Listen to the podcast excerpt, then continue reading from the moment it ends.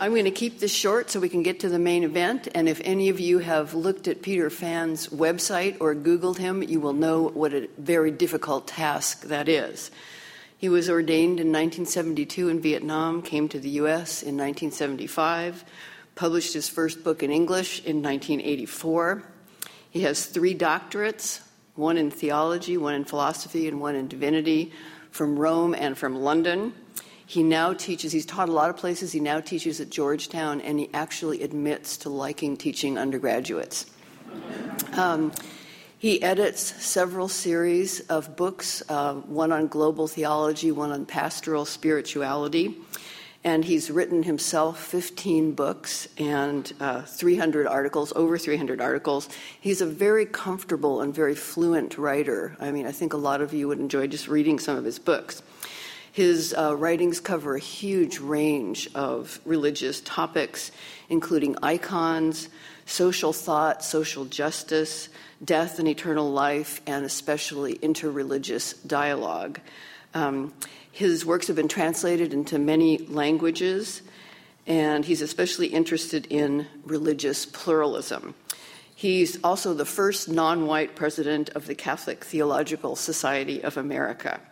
And he has a new book coming out on his encounters with the Vatican. So um, let's see. Uh, so the topic, or let me just reintroduce or, or retell you that the title of the talk, and then we'll get right to it. World Christianity, Its Implications for History, Religious Studies, and Theology. Thank you.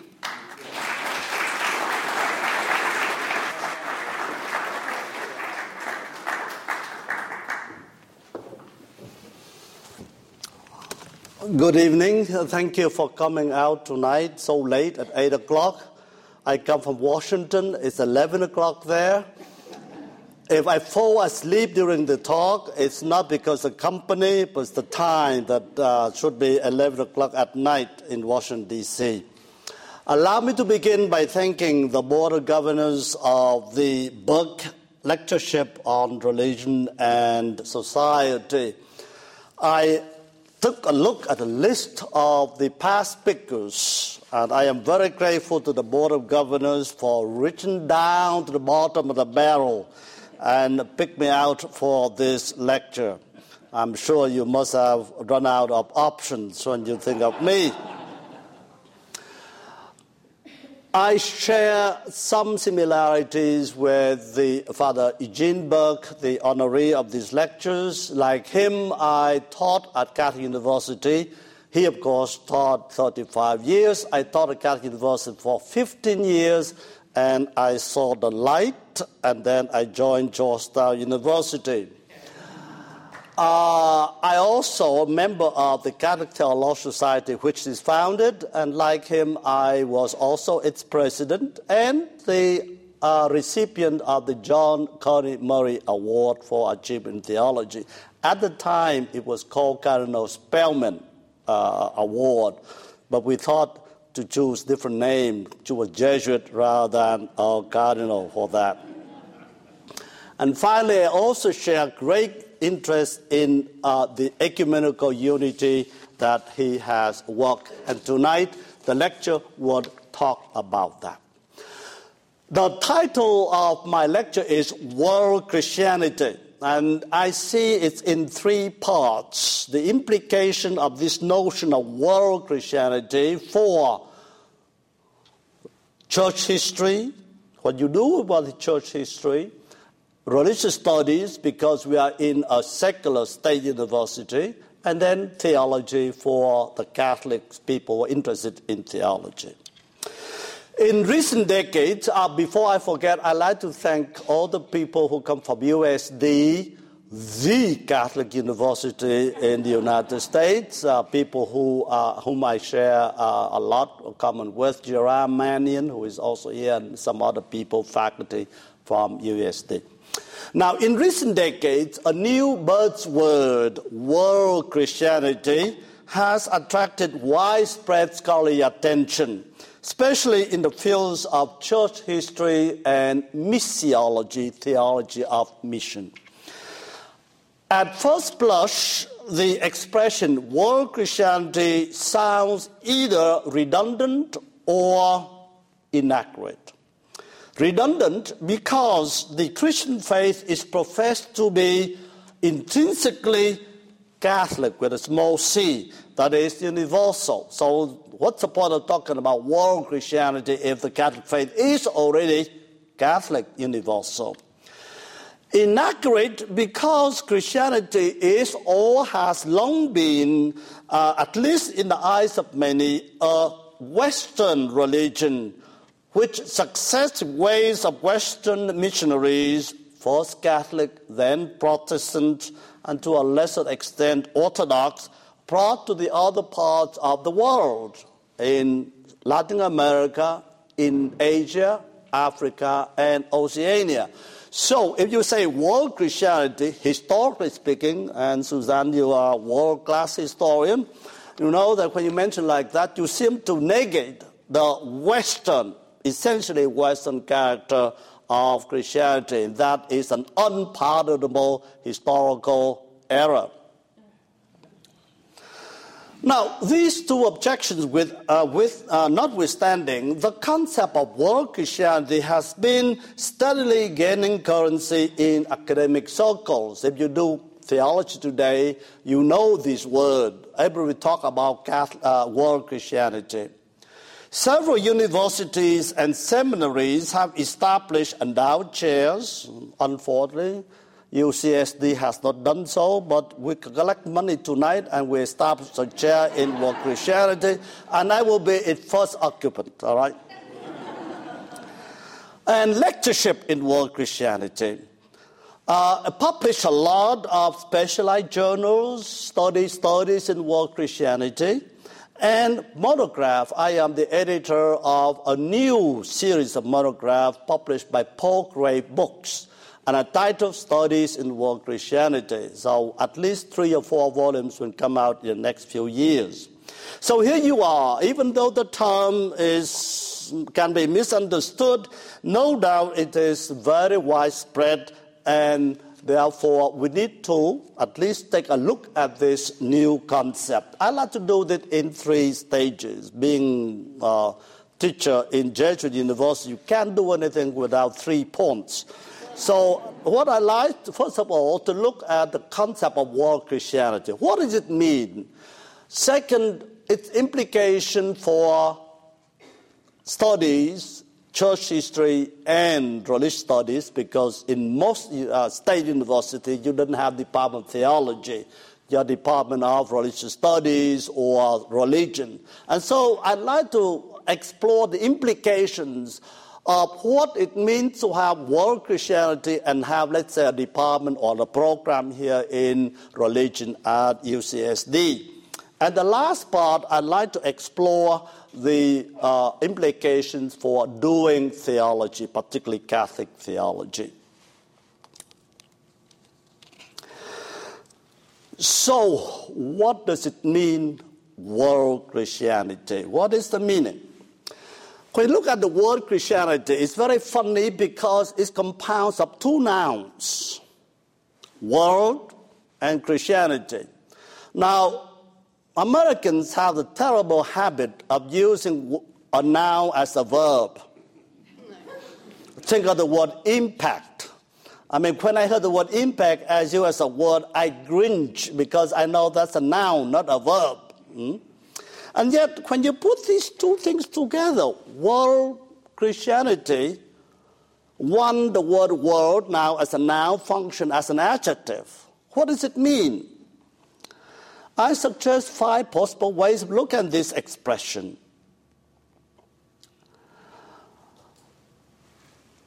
When you use, for example, English, uh, French or Uh, uh, uh, Spanish Romance languages or Italian, you cannot use two nouns together, except in German. The German, you can put two nouns together and get a verb, uh, uh, uh, an expression like das Weltchristentum. They love that. The Welt and Christentum, world Christianity. But in French, you can do that. You cannot put Christianisme monde. You have to say Christianisme. Or, uh, mondial or it times something. So when you put the two terms together, you don't know what you mean by this combination. Is it world in a sense of universal, you know, world, global? World means Christianity in the world, maybe, or Christianity of the world, that's different meaning, or Christianity spread throughout the world, geographical, not one particular region. So you have a lot of ambiguities when you use the word word Christianity. Now, my first remark is this. When we scholars use the expression world Christianity, we do not mean Christendom. That is not a word in English, very common. But it has nothing to do with Christendom. Christendom refers to the political religious order, a sort of pope and emperor joined together, Caesaropapism, promoted by medieval popes such as Gregory the seventh in the eleventh century and Innocent the third in the twelfth century. These popes want to promote a social, political, religious order in which the pope holds absolute, universal power over everybody, including the non-Christians. Now, this notion of Christendom as a political, social, religious order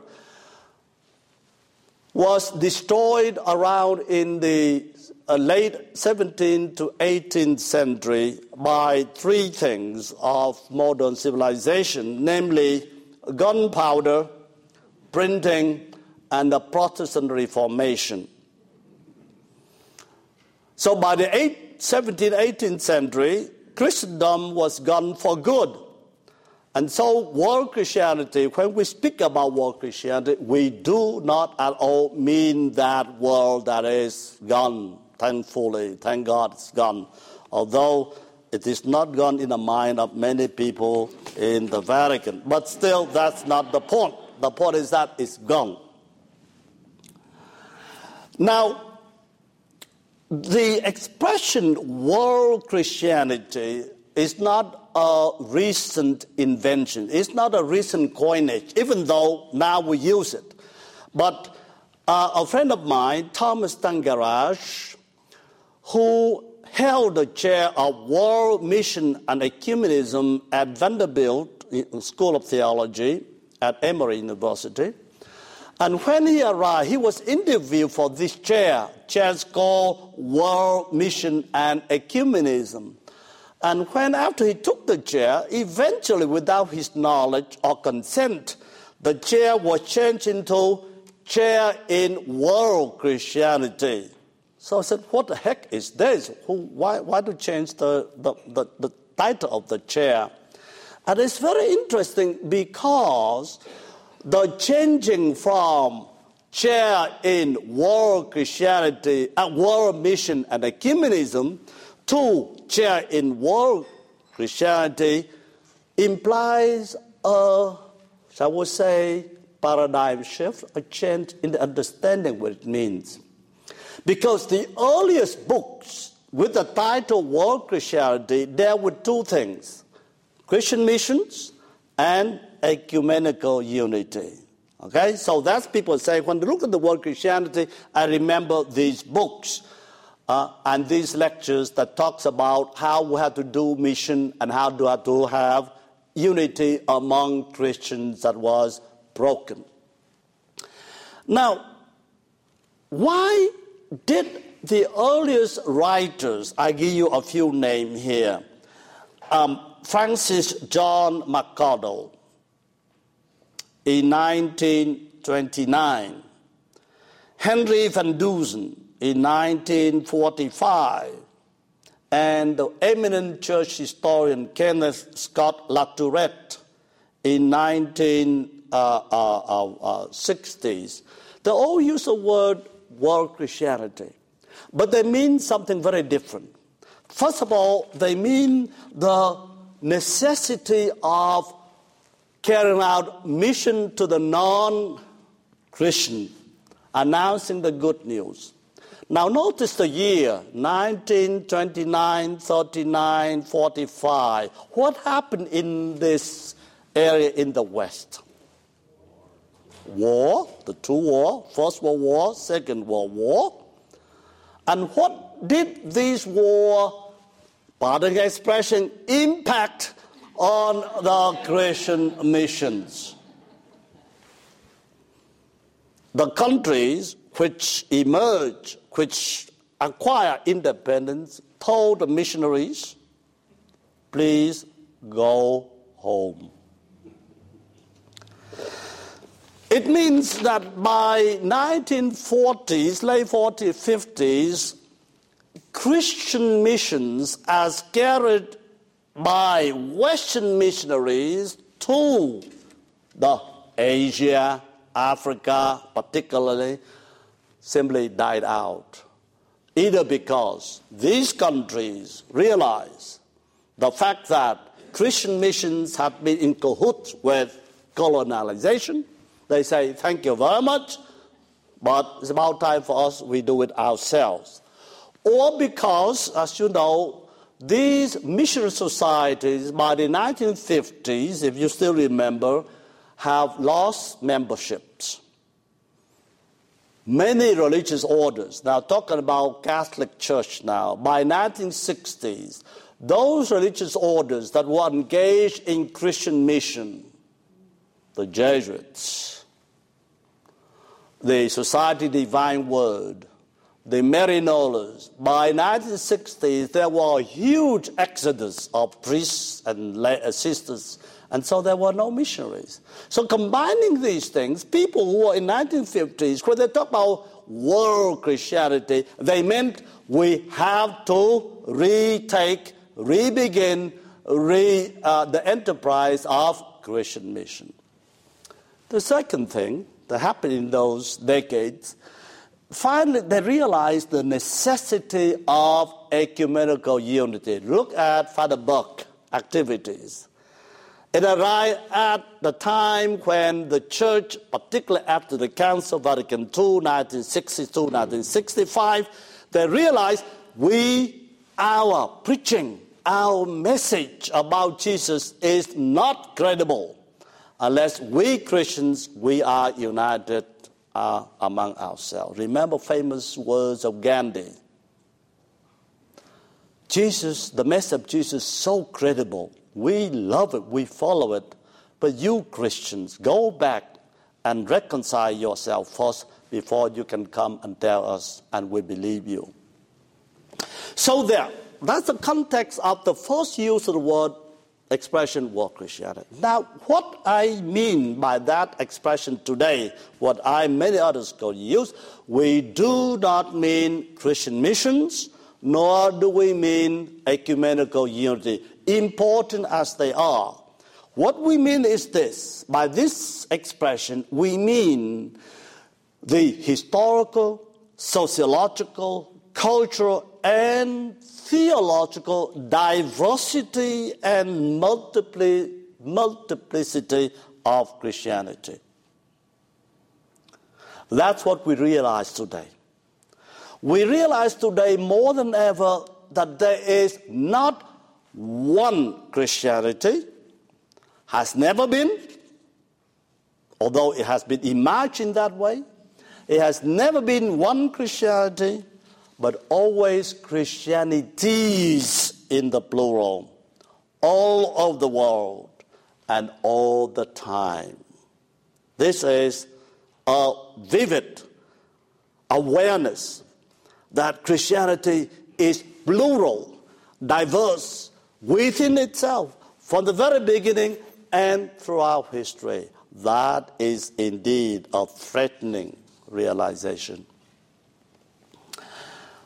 Now, if there is unity to Christianity, it resides in the common faith in Jesus, or better still, in the God revealed by Jesus and in the reign of God that Jesus proclaimed and inaugurated. But this one faith is, has been, is expressed and practiced in myriad ways and in different locations, which altogether constitute what we call world Christianity. Christianity has always been, in contemporary parlance, inculturated or contextualized. These are two words. The Catholic favor the first word, inculturation. The Protestant favor the second word, contextualization, but they mean the same thing. Namely, that there is, or there has been, intrinsic within Christianity this up, diverse and diversity and plurality and multiplicity. There is not one form of Christianity, be it of Rome, first Rome, or Constantinople, the second Rome, or Moscow, the third Rome. That's what they call themselves, first Rome, second Rome, third Rome, or of Canterbury, of Geneva, of Beijing, or, let me add, of San Diego. There's none. They're always different. Each of these local incarnations of Christianity embodies in its own unique way something of Christianity. And all of these forms, all the incarnations make up world Christianity. In other words, Christianity does not exist except as world Christianity. And world Christianity is not something ontologically prior to its local incarnations, as Cardinal Ratzinger used to argue against Cardinal Walter Kasper. He thinks there is this sort of Christianity somehow universal and then come down to its local. I argue just the opposite. There is no Platonic form floating up there and come down and incarnated. Rather, it's always been different. It's a Chinese Christianity, a Vietnamese Christianity, or American Christianity, and God forbid, Canadian Christianity. uh, that's all, and together they form this Catholic Church. The Catholic Church is not something up there and realized locally. It is constituted. It is made up of these diverse local Christianities. Three consequences for this, practical consequences. First, we must recognize all local forms of Christianity as forms of the Christian faith. We must truly recognize that they are forms of Christian faith. Not lesser, not degenerated, not lower form of Christianity. Second, the notion of world Christianity relativizes all local expression of Christianity in the sense that no one form of Christianity can allow, can call, can claim to be the norm of other Christianities. And third, interestingly, world Christianity enables the revitalization of Christianity. Why? Because by acknowledging all the forms of Christianity, they can come and learn from each other, rather than saying, my form of Christianity must be the norm for others. Roman Christianity is the norm of other Christianities. So it relativizes, at the same time, it revitalizes this form of Christianity. So you get the idea. That's what I mean by world Christianity. I don't mean mission, although it's important. I don't mean ecumenical unit, that's important. I mean the intrinsic plurality, diversity, multiplicity of Christianities, all of whom, over which are valid and must be recognized as valid, and must be brought into conversation with each other. Let me move now to the second part. How do you do church history then? What is church history and history of world Christianity?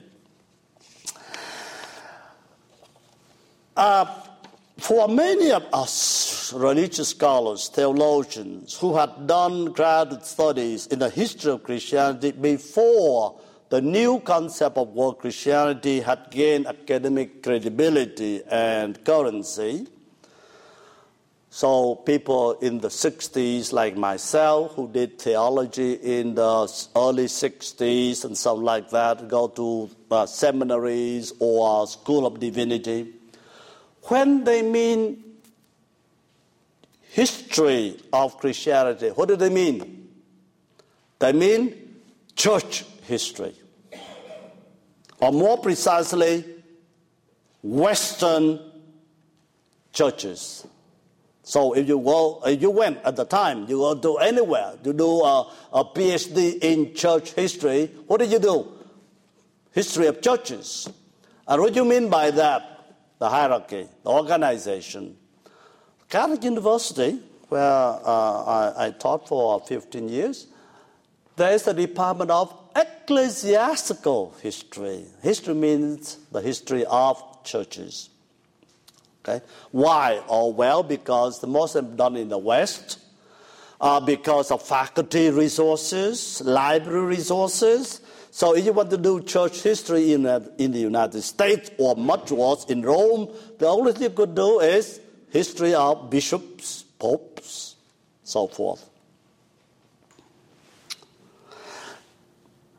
Now, it was from this vantage point that the history of Christianity was generally construed. A glance at church history textbooks written by Europeans before nineteen sixties will confirm my hypothesis, my claim. There is, of course, an acknowledgement of that Christianity originated in the Middle East, not the Middle West, it's called in the Middle East. But if you took these books, and I'm glad you don't read them anymore, you get the impression that somehow Christianity originated with Jesus in Palestine, but soon after his death, Paul, Peter all went to Rome eventually. They were Uh, murdered there, martyred there. And Rome then become like, and often I use the image of airline hub.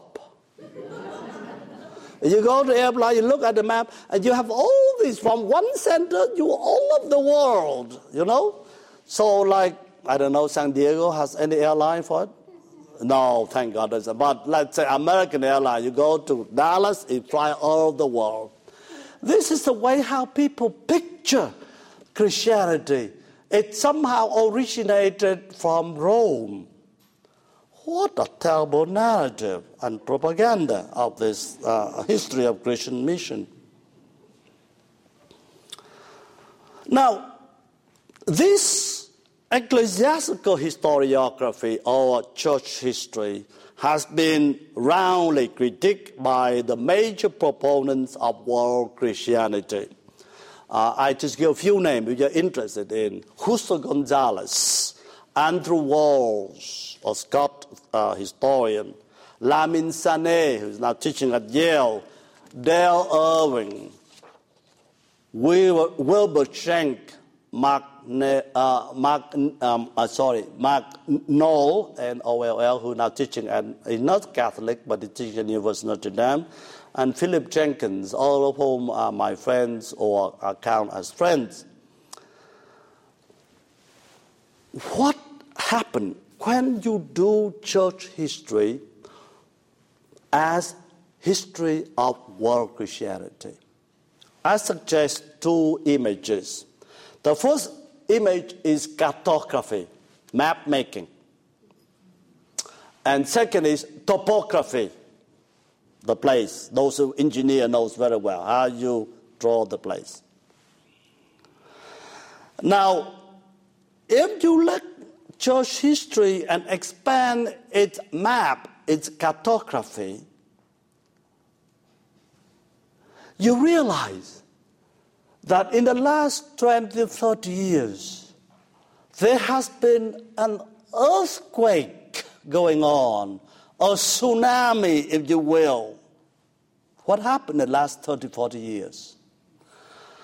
There has been, even though when I look at the audience, I don't see too much. But let me assure you, there has been a demographic shift from the so-called global north, Europe and the United States and Canada, to the global south, meaning Asia, Africa, Latin America.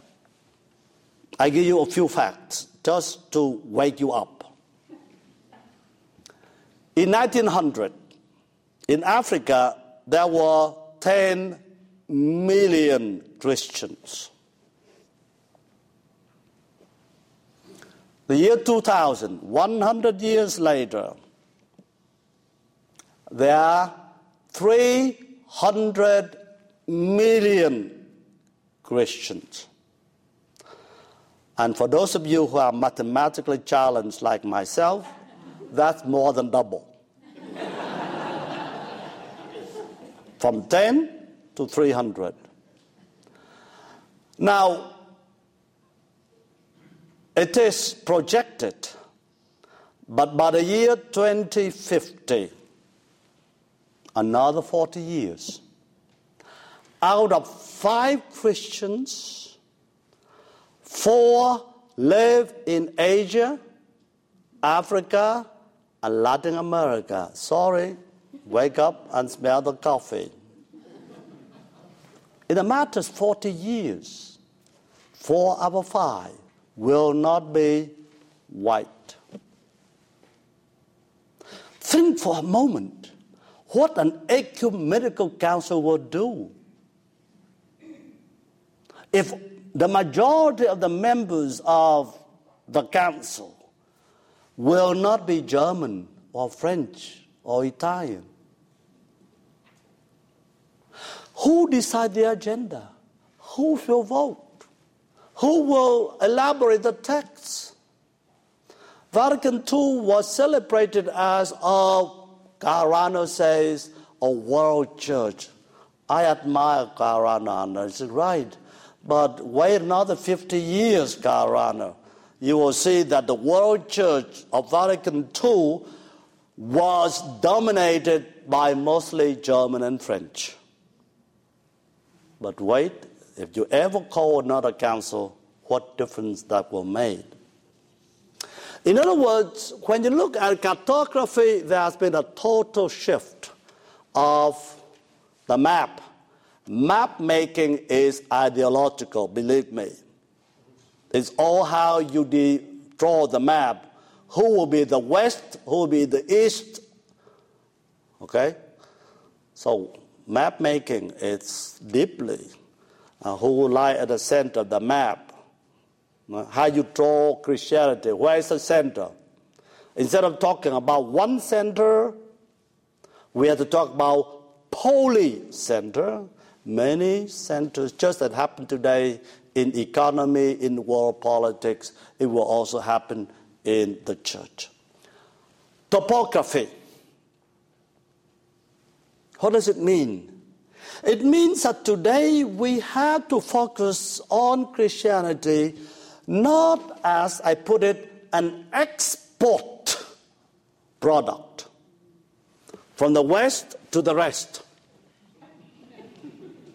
but as an import product, meaning as a historian, it is far more realistic and interesting not to see how it was exported from the West, but how the local people themselves have received and transformed these products to reflect the local situation. That sort of church history is far more interesting than the history of missions and bishops who built churches and hospitals and things like that. It means, therefore, for us today to be able to understand what happened in the church, we need to look at the concept of world Christianity. For a moment, let me uh, tell you, when I study theology and church history, ecclesiastical history. You look at the book, you know, a beginning, may, uh, let's say a book of three hundred pages, and you have about twenty, twenty-five pages, Jesus, the apostles, and things like that. And then the big bulk of the book is about the Church of the West, the papacy, the struggle between the Pope and the Emperor, the Reformation, and the struggle of the Church against modernity. That's basically it. And I looked, I asked myself, how do you write that sort of history? Why do you bring the kind of division in during the Reformation? Protestant, Catholic, and then Protestant, you have Anglican, you have Presbyterian, you have Baptist, you are Lutheran, you are Calvinist. What the hell does it have to do with me as being a Christian in Asia? Why do you import this sort, I call them family quarrels, to our place and make it three hundred pages of church history, two hundred eighty pages about them? Why?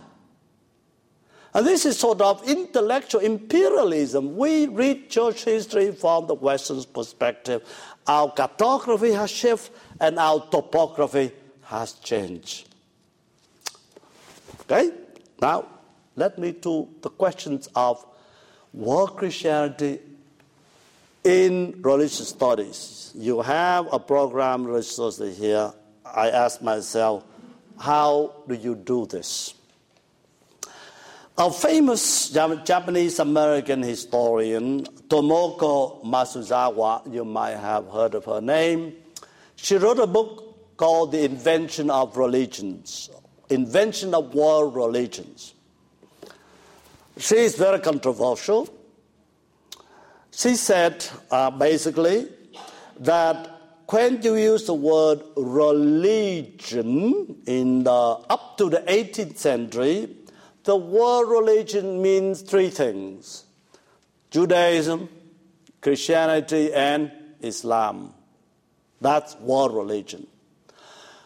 By the nineteenth century, Christians in the West discover something new, and they call it the Oriental religions. Basically Hinduism and Buddhism. And they say, oh, how do we do this? How do you put them in? Because so far the word religion refers only to three types. So they say, okay, let's invent a new category called world religion. So you nick them in and say, okay, now they too can be called religion, and Christianity and Judaism, Christian, Islam, Are, are, are counted among them. Now, this historical account has been challenged by historians, and I think it's fine. I, I, I don't want to enter the dispute. But my question is this: what happened when you invent this category of world religion? And what is world Christianity in comparison with? And how do you teach world Christianity in, let's say, U C S D, which is a state school? I would say, first, world Christianity is not world religion. Because in world Christianity, Christians do make some theological claim about Jesus, about other uh, realities. Whereas, as we know, Christianity as world religion, as taught at U C S D and many other places, does not and cannot make such theological claim. Second, when you use the word world religion and include Christianity and Judaism, many others, Confucianism and, and Hinduism, Buddhism, what happened theologically? Happened is that Christianity now is considered as one of the many religions, no longer the religion, no longer the only true religion or the only one that deserves to be called religion. Right? Third, when we teach Christianity as world religion at U C S D, professors who teach this course either as part of world religions or as an upper level uh, uh, uh, course, professors are expected to offer a historical, phenomenological, expository, and most importantly, ideological neutral presentation to the students. You cannot pick out one religion and choose it as a normative for all the rest. Therefore, it is no longer church history the way it's taught in a seminary. Nevertheless, I suggest that those who teach in state universities and those who teach in seminaries and denominational schools have a lot to learn from each other, even though they make very different claims, and even though their method is very different. One is theological, the other is descriptive and historical and expository. I suggest, first of all, that both of them would focus on the local communities, the topography, and the new cartography that I mentioned earlier. And there is not this idea of Christianity as a Western religion exported to other parts of the world. Second, I suggest those who teach uh, at U C S D, if you happen to teach a course on world religion, and including Christianity, please pay attention not to what the bishops do, the priests do, but pay attention to popular piety and religious practices at the grassroots level. What do these, what does, what do the people in this particular parish do? What do people, Cubans do? What do Mexicans do? What Vietnamese do in this particular community of faith? That's how we get to the sense of what Christianity, not just doctrine, beliefs and all that, but how day to day this community lay out the Christian faith. Third, I suggest if you uh, want uh, to put in your curriculum, uh, to your um, syllabi,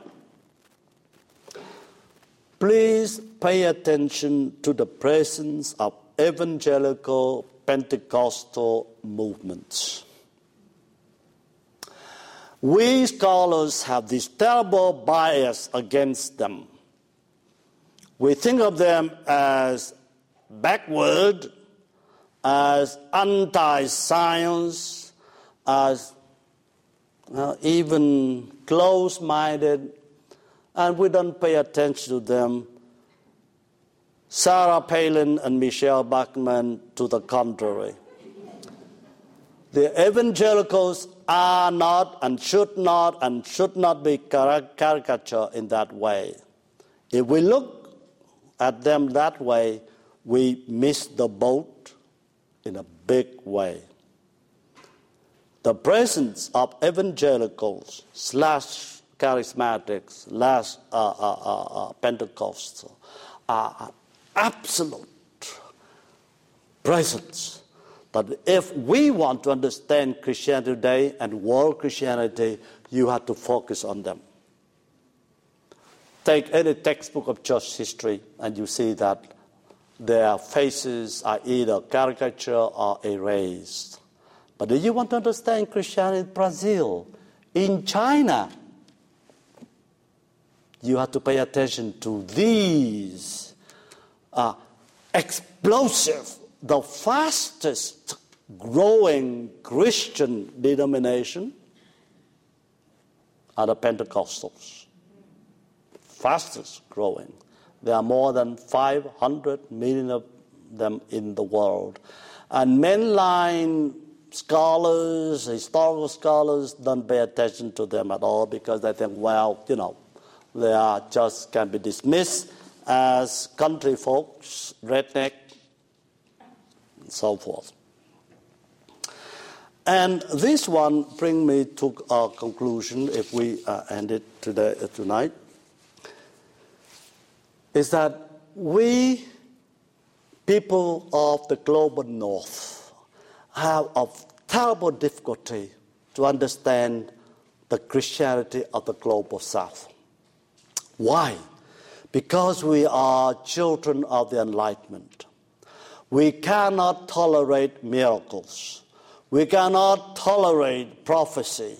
We cannot tolerate exorcism. We cannot tolerate glossolalia, speaking in tongues, because they do not fall within our modern scientific worldview. And we write them off as psychological nut jobs, you know. And we don't understand that this Christianity, this world Christianity, is growing and among us if you want to understand them. Let me conclude then with a question.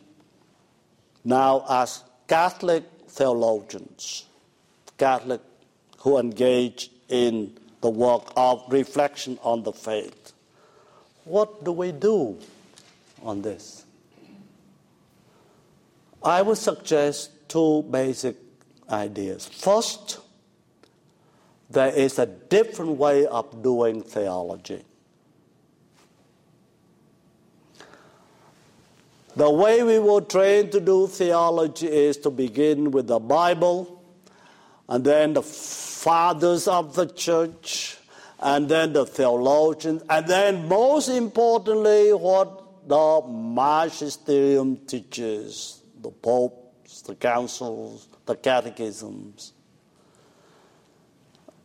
Speaking of Asian theology in particular, they said, no, the way we do theology is to start with the context where we are.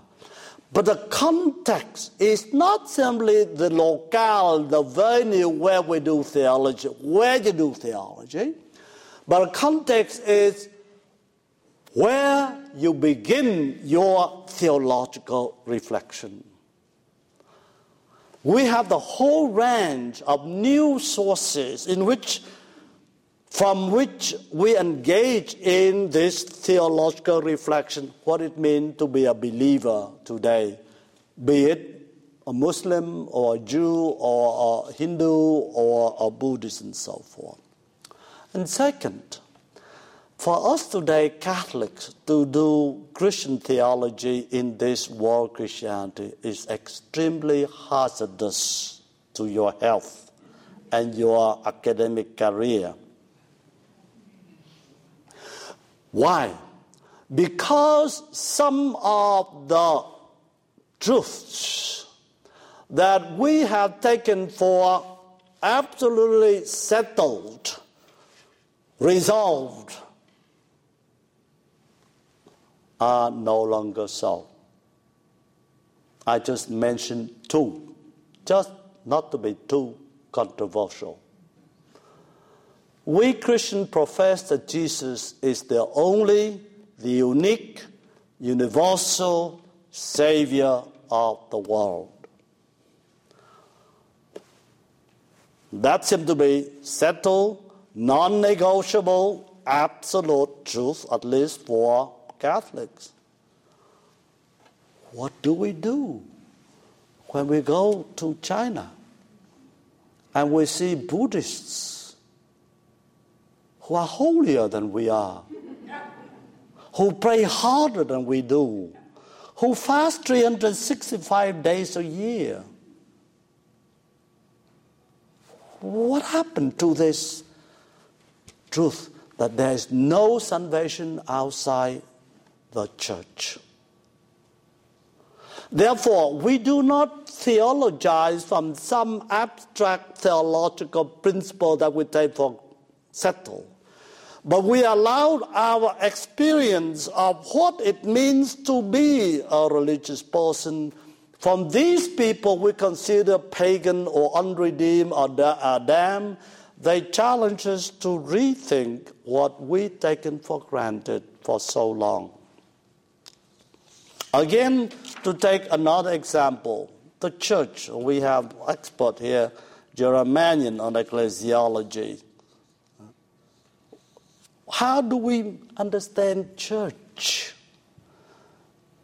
We understand church as an institution with all the authorities in the hierarchies, and, you know, and then you have the laity. And in spite of Vatican two, multiplicity of images. Lumen Gentium talks about church as mystery, church as people of God, church as mystical body, church as community of a uh, uh, uh, mystical, sacramental community, and church as service, servant to the world. We have this multiplicity of images of the church, but when the rubber meets the road, what do we say? The church is what the Pope says.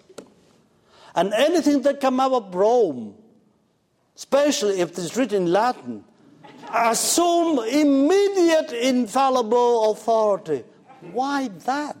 But uh, we just think like this. You know, if it comes from Rome, it must be true, and infallible, true, and normative for all.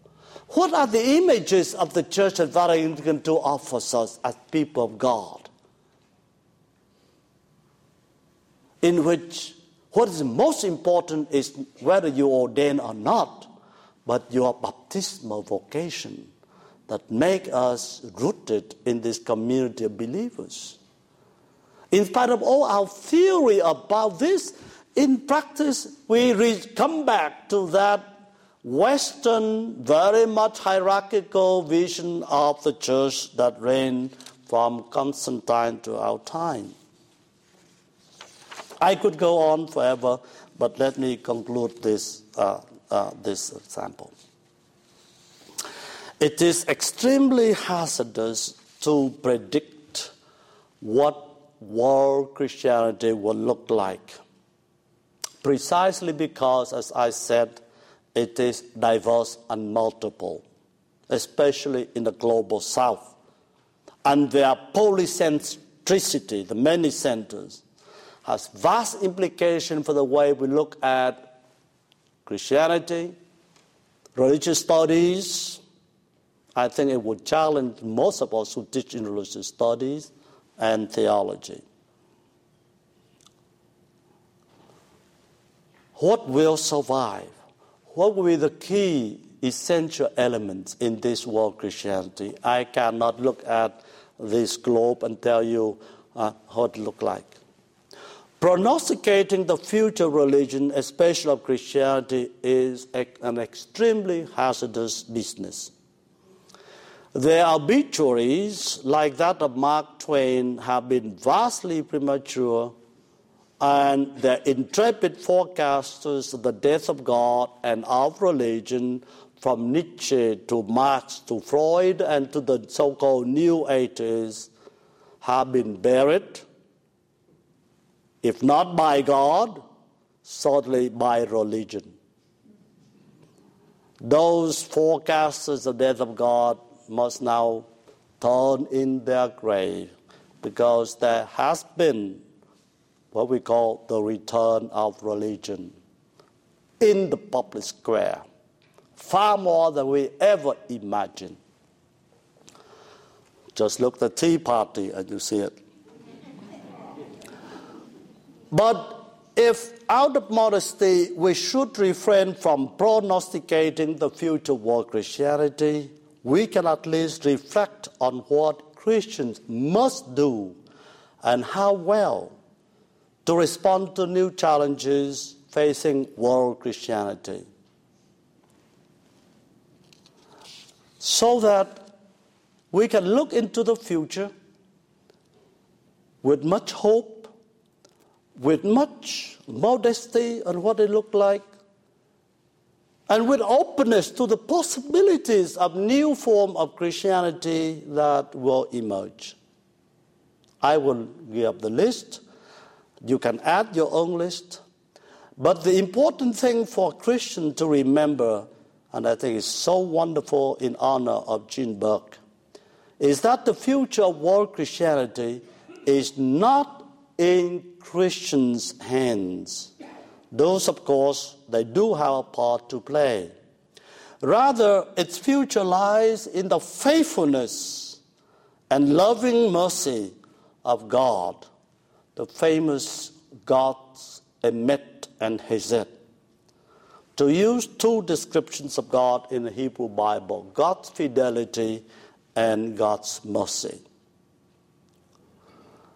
And these two characteristics of God, God's faithfulness, Emet, and God's merciful love, Hesed, Jesus himself embodied in his promise, I will be with you always to the end of the age.